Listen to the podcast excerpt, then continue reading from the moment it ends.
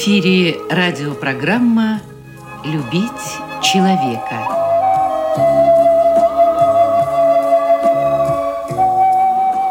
У микрофона автор и ведущий радиопрограммы писатель Константин Антишин. Добрый день, дорогие друзья. Добрый день всем, кто услышал нас и остался у радиоприемника. Сегодня моим собеседником будет депутат Государственной Думы от Краснодарского края, заместитель председателя Комитета Государственной Думы по развитию гражданского общества, вопросам общественных и религиозных объединений, а также член Центрального штаба Общероссийского народного фронта, руководитель Центра правовой поддержки журналистов Общероссийского народного фронта Наталья Васильевна Костенко.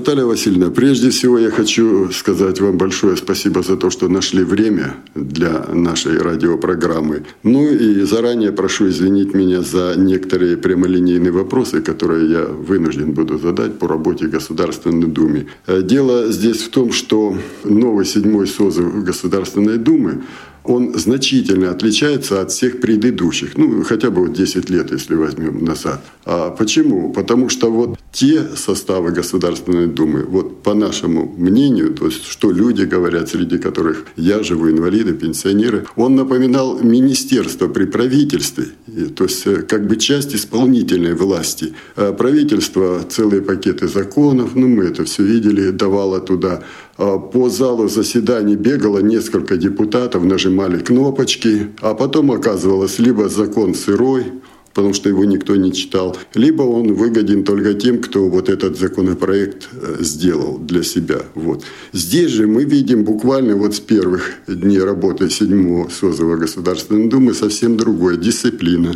Здесь мы видим, что э, депутаты начинают слышать то, что говорит народ – прислушиваться к нему. Но мы видим и очень жестокий режим, вот рабочий режим, даже я не знаю, как это с трудовым законодательством, э, до поздней ночи. Как вот вы вписались в этот режим? Что удалось сделать вам? Могу сказать, что еще пока не вписалась в новый формат. Работы много, не на все хватает время какое-то время уйдет на то, чтобы четко выстроить приоритеты и э, те задачи, их очередность, чтобы эффективно их решать. Но в целом я с вами согласна да, в отношении и, и согласна со своими и земляками, и россиянами вообще в отношении того, как относились наши граждане к Государственной Думы, как она вела э, себя, как работала. И когда мне предложили идти в Государственную Думу, конечно, вот эти вопросы и форматы, в котором будет работать новая Госдума, меня тоже волновали. Важным условием да, и причиной, почему я согласилась пойти на выборы в Госдуму, было именно то, что э, этот состав во многом э, и компания проходила при участии Вячеслава Викторовича Володина, который сейчас стал спикером Государственной Думы. И то, что сейчас происходит в Думе, это, конечно, благодаря его жесткой позиции э, и курсу на повышение статуса депутатам. Ведь это вопрос не только, как нас воспринимают наши избиратели, но э, если к нам уважительно относятся органы власти на федеральном уровне, на региональном, значит, мы сможем больше проблем помогать решать именно гражданам и эти люди, которые отдали за нас голоса. Все это продуманная политика, и на самом деле ее ну, поддерживает большинство депутатов. Изменения произошли и в подаче самой работы, и, и позиционирования депутатов. Да? То есть мы критикуем правительство, когда они докладывают свои законопроекты. Да, конечно, э, в приоритете работы Государственной Думы э, находятся те законопроекты, которые вносит правительство. Но в приоритетность сейчас эта работа будет усилиться, входят и те законопроекты смысловые, да, которые вносят депутаты, исходя из э, тех пожеланий, которые они дали на выборах и э, тех актуальных проблем, которые они видят сейчас в, в рамках работы в регионах. Поэтому такой ситуации, что вот мы как на священную корову молимся на правительство, уже нет. И даже законопроекты некоторые в прошлом созыве это было редкостью, но сейчас, я думаю, будет э, Таких законопроектов много, которые будут приниматься, э, несмотря на первоначальное отрицательное заключение правительства. Раньше это был приговор законопроекту. И вот я хотела привести пример. Государственная Дума проголосовала за законопроект, расширяющий э, социальные льготы для детей-сирот при трудоустройстве.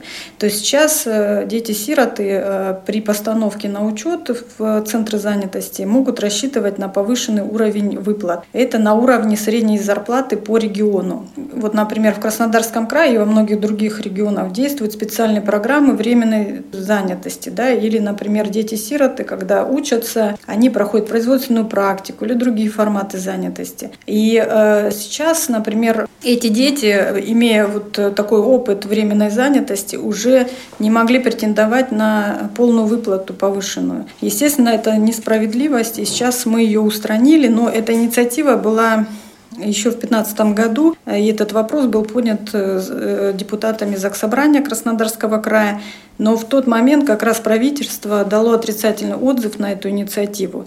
Сейчас на новом этапе мы ее проработали и убедили правительство, что те расходы дополнительные, которые предусматривает этот законопроект, они необходимы. И также будет дополнительно, например, э, если дети-сироты стали на э, социальный учет в центрах занятости, и центры занятости направили их на повышение квалификации или же на новое обучение какой-то новой профессии, Раньше они получали стипендию в размере минимального оплаты труда там, по, ну, по региону, то есть ну, минимальная оплата по стране. И э, сейчас за ними будут, если закон этот будет принят, а я думаю, что он будет принят в самое ближайшее время, дети-сироты будут получать, опять же, за ними будет сохраняться объем вот этой повышенной выплаты. То есть не, невзирая на то, учатся они или просто стоят на учете, выплата у них будет одинаковая в течение шести месяцев, которая предусмотрена по закону. Вот, вот это как бы ну, типичный путь, когда мы, а, переубедили правительство в его позиции, б, поддержали региональную инициативу, и, и с, ту инициативу, которая действительно волнует наших избирателей.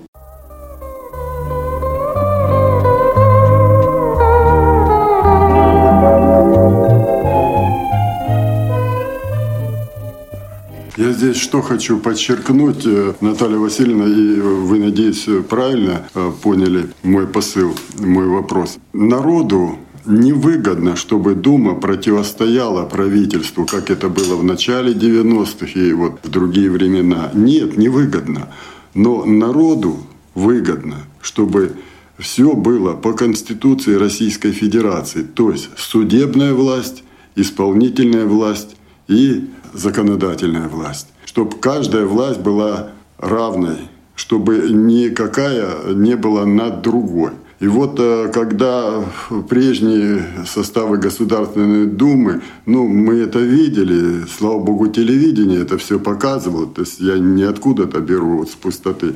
И мы видели, как некоторые депутаты, ну, буквально там, извините, а, чечетку отплясывают перед Э, членами правительства. Вот нас это обижало, потому что мы-то их посылали не для этого туда, а наши интересы э, отстаивать там, в высших органах власти. И вот в связи с этим у меня, простите, может быть, не очень корректный вопрос – вот последние 10 лет все время мы видим участие депутатов Государственной Думы в различных шоу. Что такое шоу? Шоу – это развлекательная программа, где никто никого ни к чему не обязывает. И вот депутат Государственной Думы в шоу, иногда со смехом, перебивает друг друга, обсуждают такие проблемы, от которых у нас народ кровью обливается. И вот поговорили там, это шоу, рейтинг большой, реклама идет, ну это вы уже как опытный журналист знаете. А нам-то больно. Проблемы инвалидов на шоу, проблемы ЖКХ на шоу.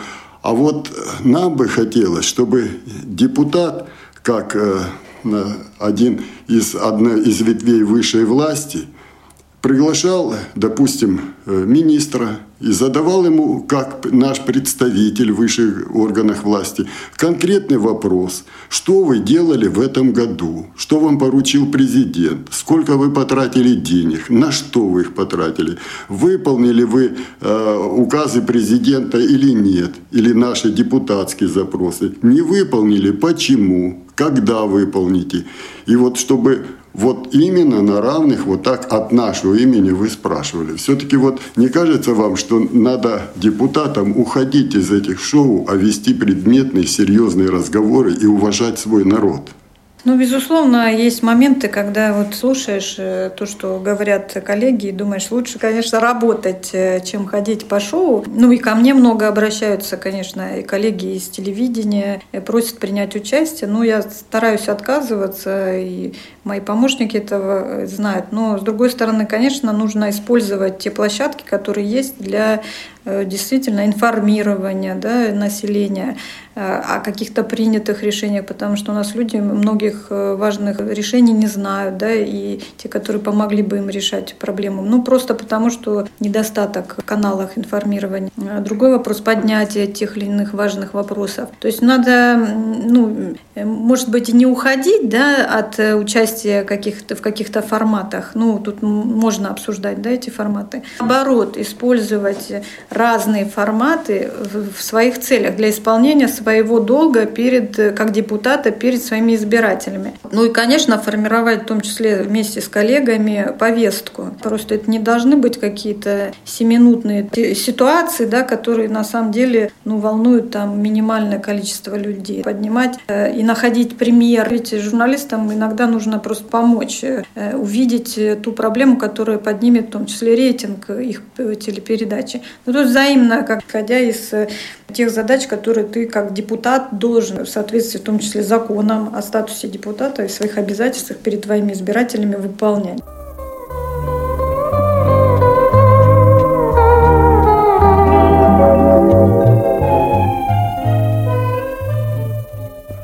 Если я начну вас благодарить, что вы сделали это, работая в Народном фронте, я знаю, что вы сейчас работаете, ну, мне просто эфира не хватит перечислять. Вот. Поэтому я тогда по конкретным вопросам. Вот проект о эффективной государственной поддержке региональных средств массовой информации. Это был подан в Государственную Думу от Общероссийского народного фронта. Вот э, Почему именно региональных СМИ? Вот что хотите вы этим сделать? Ну, вы сами по себе знаете, что государственная поддержка, она может быть разной, да, главное, чтобы она была. И поддерживались именно те СМИ, которые помогают государству, президенту, депутатам Государственной Думы, органам власти исполнять свои функции перед населением. В первую очередь, конечно, информируя их о тех решениях, которые принимаются в нашем государстве. Этой проблемой мы занимаемся уже несколько лет выработка эффективных э, способов э, государственной поддержки. Ну, в первую очередь, конечно, нас волнуют печатные СМИ, потому что они больше всех, э, ну, я имею в виду в сравнении с электронными СМИ, интернет-СМИ, больше завязаны на перепады в экономике. Это бумага, цена на бумагу. Это и услуги Почты России, которые не всегда носят их продукцию или там не, не, всегда выполняют обязательства по проведению подписной кампании. Поэтому вот мы занимаемся занимаемся печатаем СМИ во многом. И вот за последнее время, да, то есть мы почему этим начали заниматься, потому что в какой-то момент Почта России, значит, повысила свои тарифы там в ряде регионов до 300%. Конечно, это не могло не сказаться на закрытии СМИ, на сокращении подписки, потому что не каждый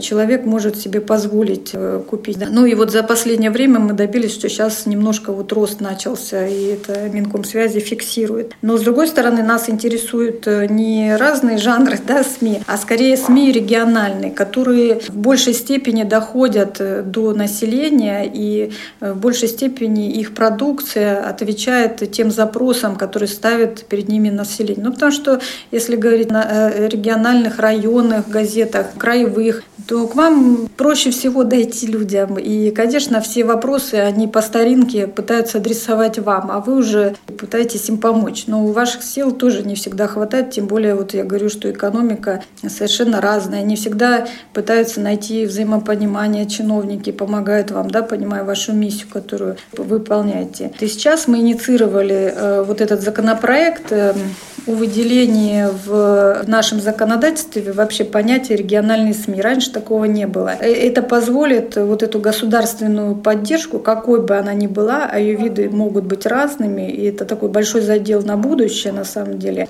чтобы более точечно формировать вот эту государственную поддержку. У нас, конечно, не, не то, чтобы особенно сейчас много денег, но те деньги, которые есть, должны доходить именно до тех э, рук и тех людей, которые ее ждут и которые могут с помощью этой поддержки помочь нашему государству в большей степени, чем например, там федеральные СМИ. Вот. И поэтому мы выделяем сейчас понятие региональные СМИ. И дальше, например, при выделении средств, например, на э, поддержку грантовую, например, социальных проектов, которые Роспечать сейчас оказывает, то есть мы выделим именно поддержку для таких СМИ. То есть туда уже не будут какие-то другие категории СМИ попадать.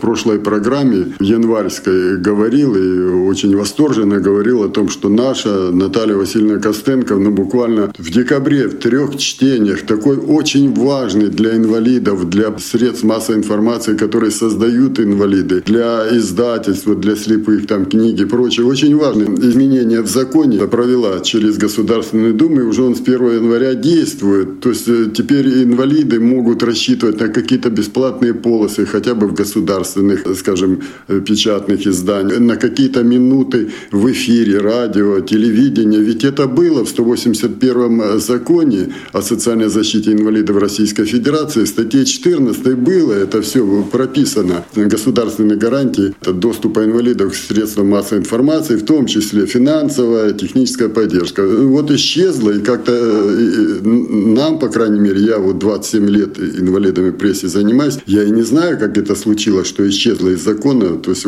общественность даже... И потом вот летом мы с вами встречались, Юрий Серафимович Третьяк был, председатель Координационного совета общероссийских организаций инвалидов. Я тогда вам сказал, что а как же нам работать, если у нас... И вот, пожалуйста, в трех чтениях в декабре. Ну, вот.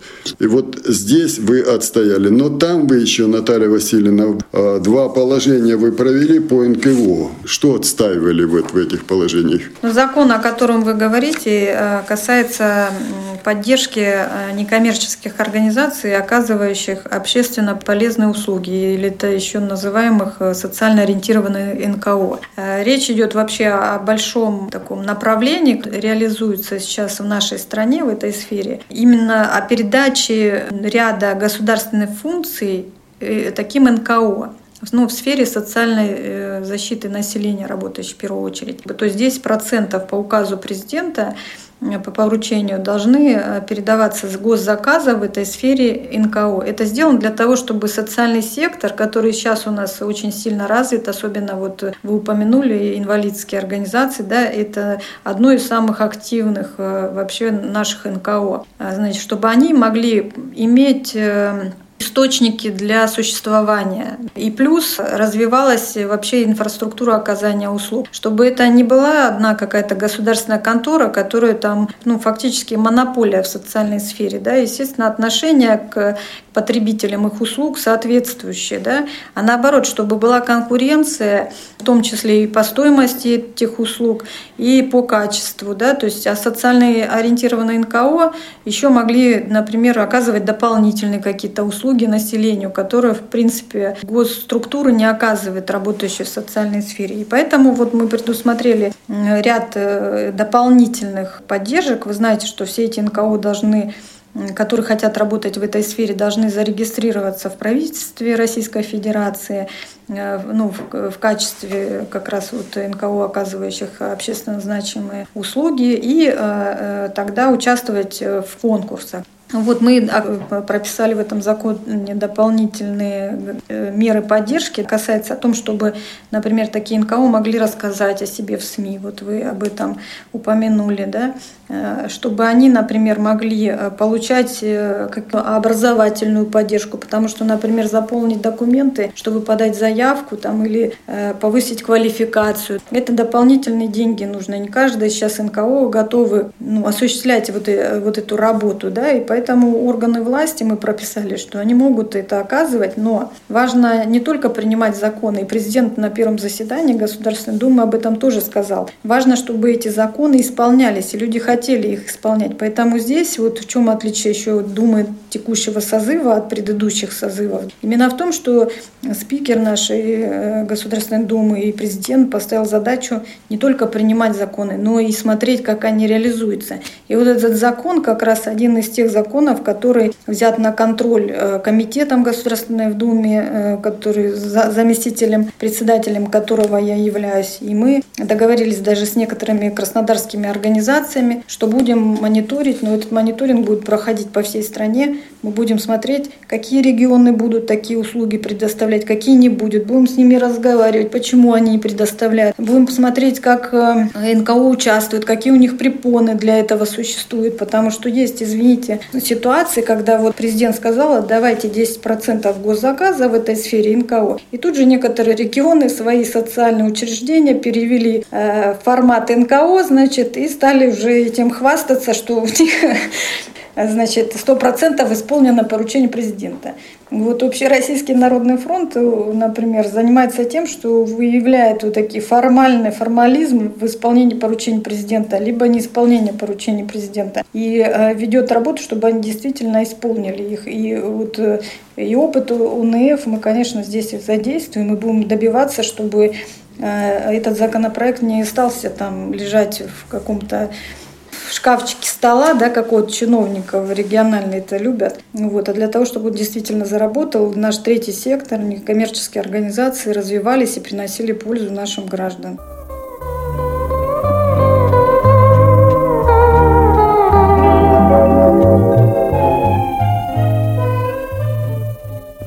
Я думаю, что мы, народ, ждали от Народного фронта именно того, что вот он и стал делать. То есть э, ловить этих вот э, очковтирателей всяких, которые деньги берут, вот э, чиновники, а дело не делают или э, имитируют свою деятельность, или наоборот мешают развитию НКО и свободе слова и так далее. Вот Народный фронт очень много в этом плане делает, и я рад, что именно с Народного фронта, да не только я, люди рады, что из Народного фронта пошли в государство Государственную Думу, законодательные органы власти. Но вот эта боль, она, ну поверьте опыту, я с разными лидерами беседую и уже так много работаю, что передо мной это не станут они там Ваньку валять. Они говорят, вот мы, скажем, общество слепых более 90 лет работает. Там Всероссийское общество инвалидов создали в 88 году, вот тоже уже сколько работает. Там другие. Ну вот появляется, ну буквально тысячи уже разных общественных организаций.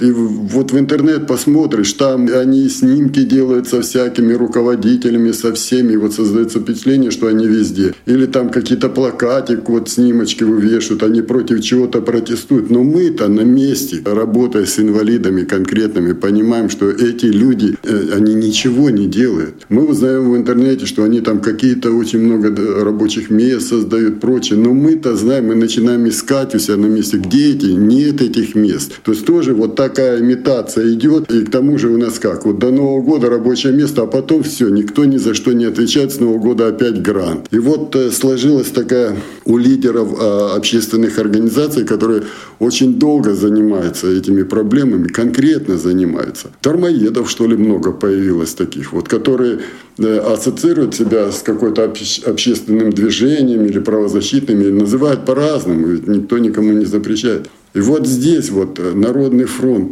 будет отслеживать как-то, хватит ли у него, что будет, я знаю, но он борется с крупными хищениями, с э, бюрократией, с нарушением закона. Это все хорошо, но вот хватит ли у Народного фронта силы отследить и вот этих мелких? Ну, безусловно, Народный фронт не может подменить э, собой всех. Да? Именно поэтому мы и работаем на то, чтобы в нашем полку постоянно пребывало. А кто это? Это, конечно, э, сильные общественные организации там, или даже не сильные, но активные, да, которые действительно, где работают люди неравнодушные, которые готовы поднимать сильные вопросы. УНФ – это точка входа, понимаете, и он задумывался президентом нашей страны именно как канал связи в первую очередь, понимаете, не Э, палка, дубинка, да, которая этих дармоедов бьет, а которая доносит информацию э, снизу до президента без искажений. Начали исполнять майские указы. Ну там такие действительно э, ситуации были. Сказали построить там столько-то культурных центров. На самом деле не построили, но отчитались, что построили.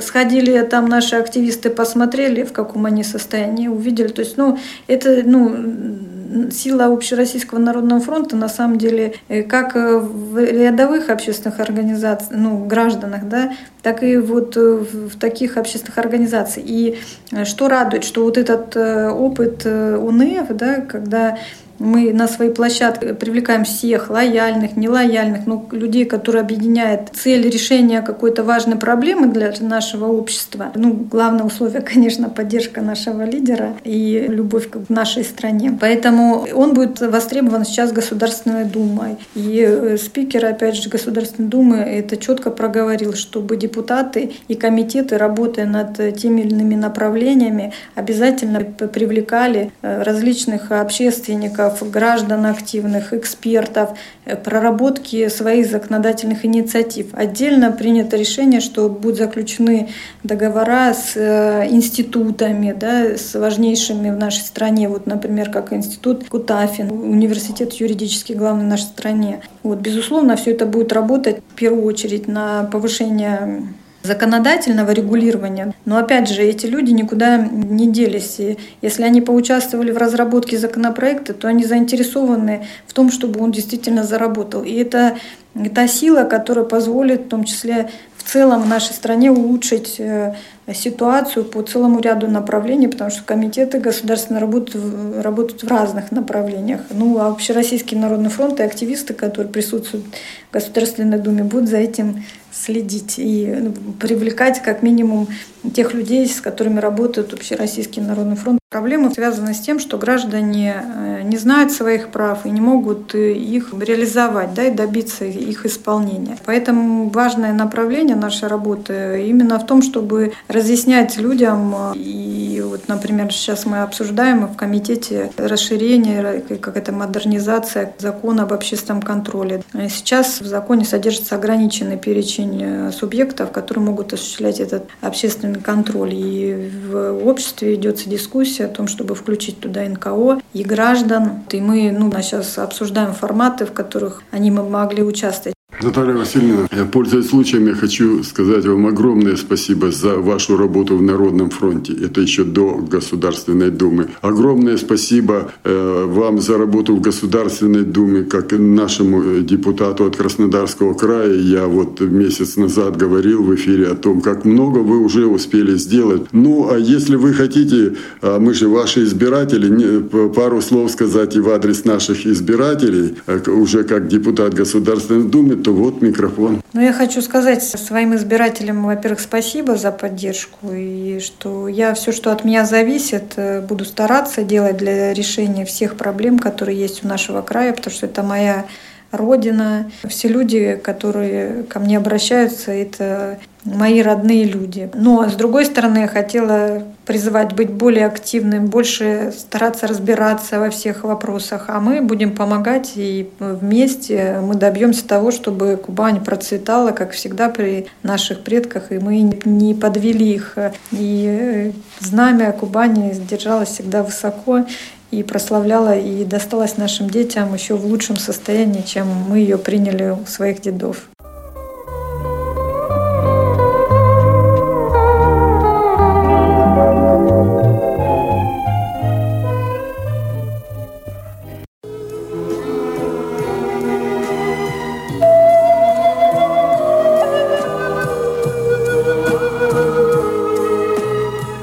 Радиопрограмму «Любить человека» подготовили и провели для вас, как и всегда, звукорежиссер Лев Семенов – и автор программы Константин Антишин. До свидания.